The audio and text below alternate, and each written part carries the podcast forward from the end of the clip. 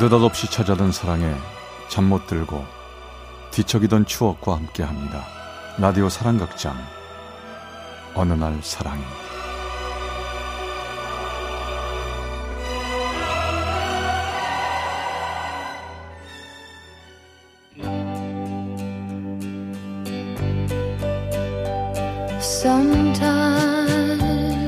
사랑의 체험수기. 어느 날 사랑이 제 347화 사랑한다면 아이처럼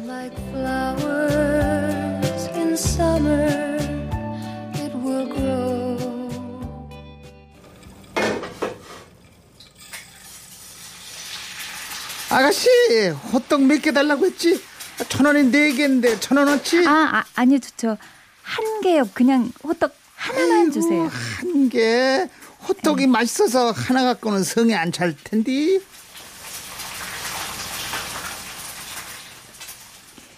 하나로는 성에 안 찰 거라는 말.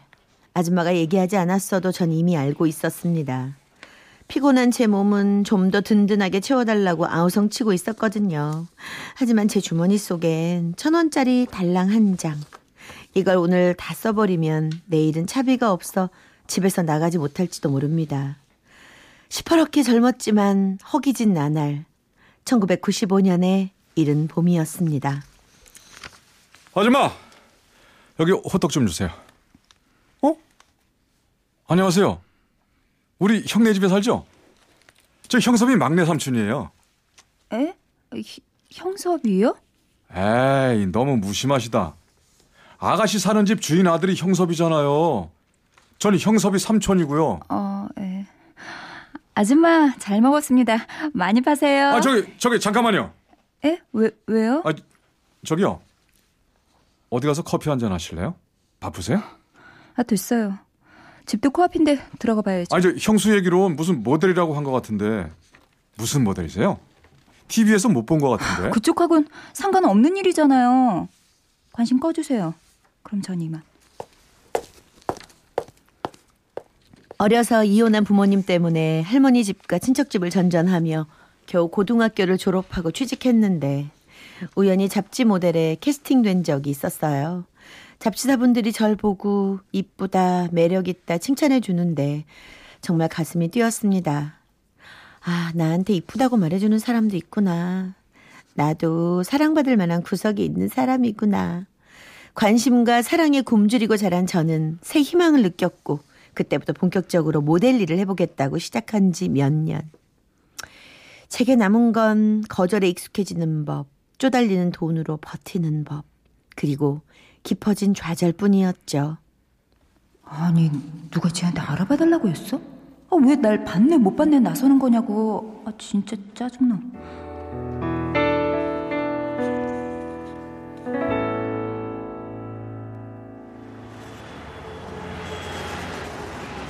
아 어떡하지? 작은 아버지한테 또 손 내밀면 내색은 안 해도 싫어하실 텐데. 하, 아니야. 방세 못 내고 길바닥에 나앉는 것보단 낫잖아. 나중에 갚아드리지 뭐.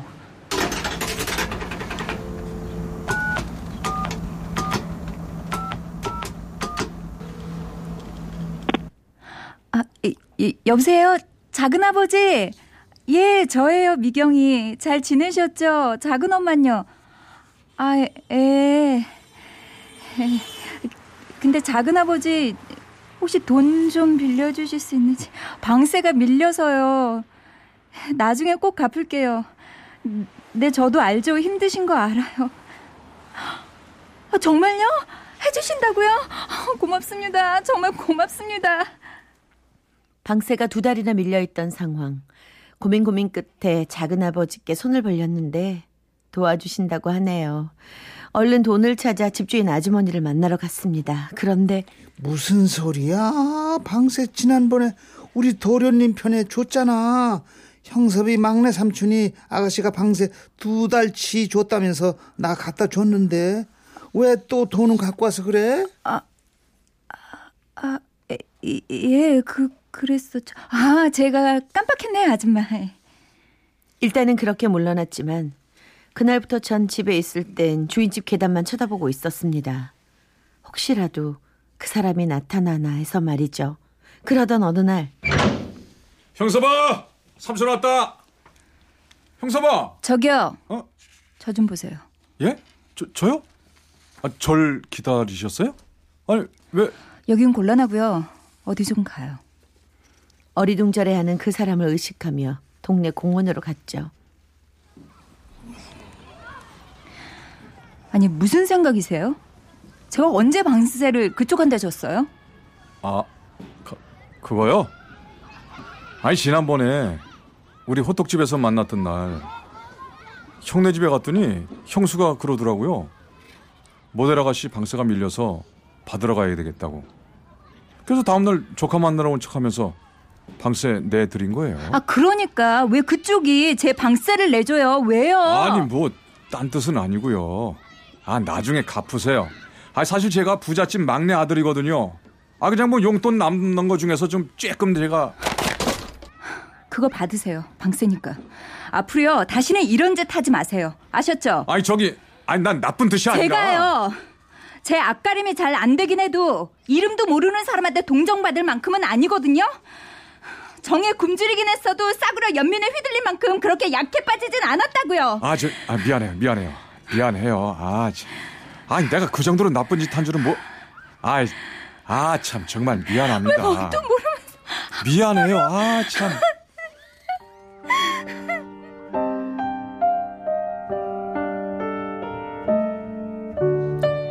다른 사람 앞에서 우는 게 얼마만의 일이었을까요?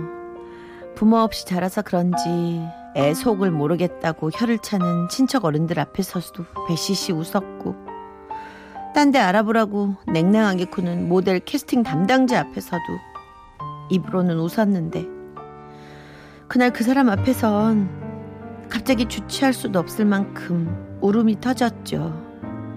대체 왜 그랬을까요? 저기 다음에 뭐 또 혹시라도 다음에 또 울고 싶으면 저 먼저 들어가요. 안녕히 가세요. 그 사람이 싫었습니다.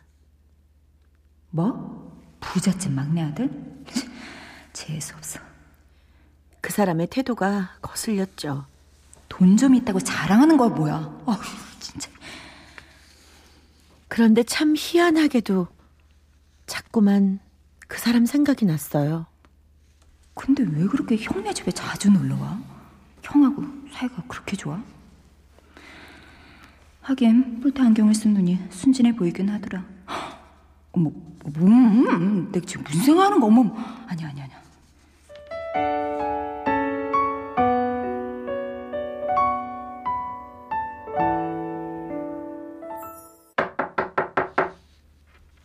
아가씨 방에 있어? 문 좀 열어봐. 주인 아줌마네? 네, 나가요. 에, 안녕하세요. 아가씨 방문 앞에 이게 걸려 있길래 어? 뭐 분식 배달 같은 거 시켰어? 누가 들고 갈까봐 갖고 왔어. 어? 나 갈게 얼른 먹어요 그럼. 그렇게 엉겁결에 받아든 봉투 안에는 튀김, 떡볶이, 순대 같은 것들이 들어 있었죠. 뭐지? 내 거 아닌데 잘못 주신 거 아니야? 어? 여기 쪽지가 있네. 뭐 좋아하는지 몰라서 이것저것 다 넣었어요. 아 그리고 제 이름은 김상현입니다. 그 사람이었죠. 황당했지만 그날은 그렇게 넘어갔어요. 그런데 또 얼마 후 제 방 앞에는 또다시 봉투가 걸렸고 딸기 향이 하도 좋아서 샀어요. 약도 안 치고 아주 좋은 거래요. 꼭지 따지 말고 씻어서 드시래요. 그리고 또 얼마 뒤에는 찹쌀떡인데요. 이게 속에 참 좋다고 어머니가 해주셨어요. 아버지랑 저 먹으라고 하셨는데 뭐 저는 어차피 집밥 잘 먹고 다니는데요. 뭐 냉동실에 넣었다가 아침에 프라이팬에 구워 드세요. 그런가 하면 음식은 없이 쪽지만 넣어둔 날도 있었죠. 오늘은 아무것도 준비하지 못했지만 무슨 말이라도 하고 싶어서 쪽지부터 씁니다. 먹고 싶은 거 있으면 언제든지 알려주세요. 속상한 일 있어도 얘기하고요. 누굴 쾅! 한 대 주워받고 싶다거나 우리 조카가 괴롭힌다거나 보고 싶은 영화가 있으면 말하세요. 삐삐번호 남깁니다. 한마디 덧붙이면 저 부잣집 아들입니다. 부담감 갖지 말고 저를 부려먹으세요. 뭔 얘기야? 아니야. 그래도 사람 성의가 있는데 삐삐 번호 있었지? 내 수첩에 어딨더라?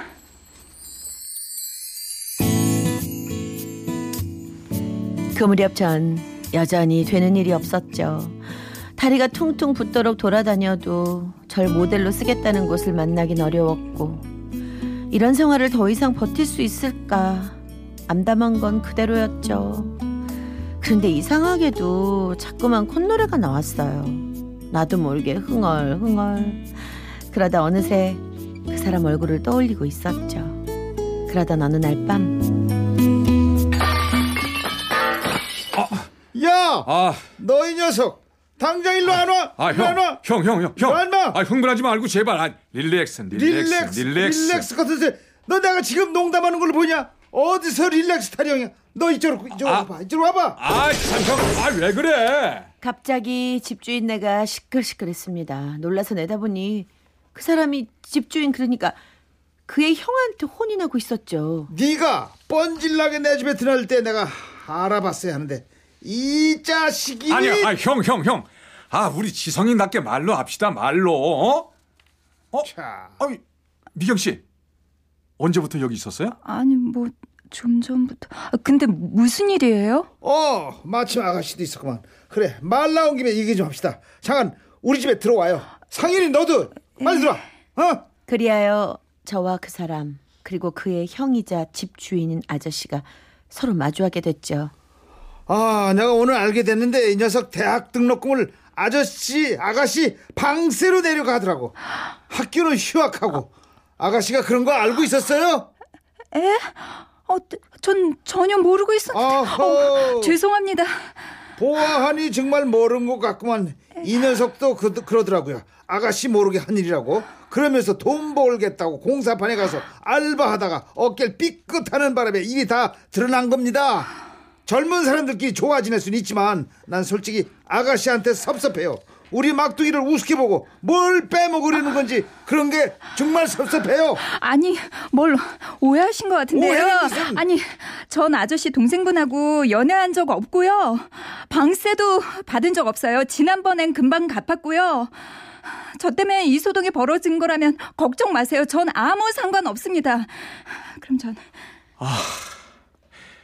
형, 내가 뭐라 그랬어? 이 일을 미경 씨가 알면 죽도 밥도 안 될 거라고 했지? 아, 형은 내 마음 그렇게 몰라? 내가 이 여자 마음 좀 얻고 싶어서 발버둥 치는 거 그렇게 모르겠냐고. 한눈에 반한 이쁜 여자 마음 얻기가 그렇게 쉽겠냔 말이야.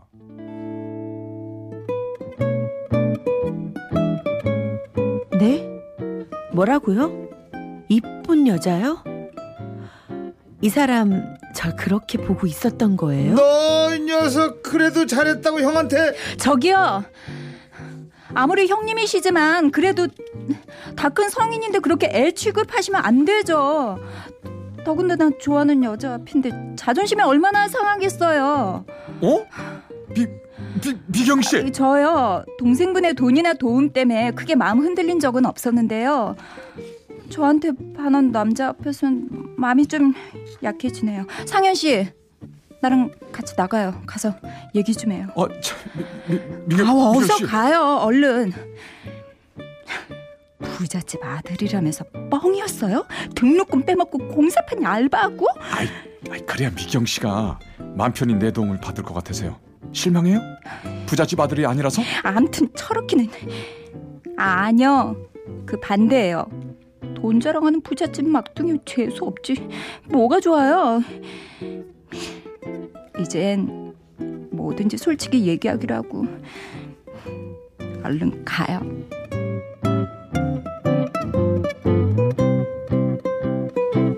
그때부터 우린 5년 동안 뜨겁게 사랑했고 결혼했습니다. 전 모델 꿈을 접었지만 더할 수 없이 행복했죠. 날 예쁘다고 해주는 사람, 날 사랑해주는 사람은 이 세상 누구보다 딱 한 사람. 그 이만으로 충분하니까요.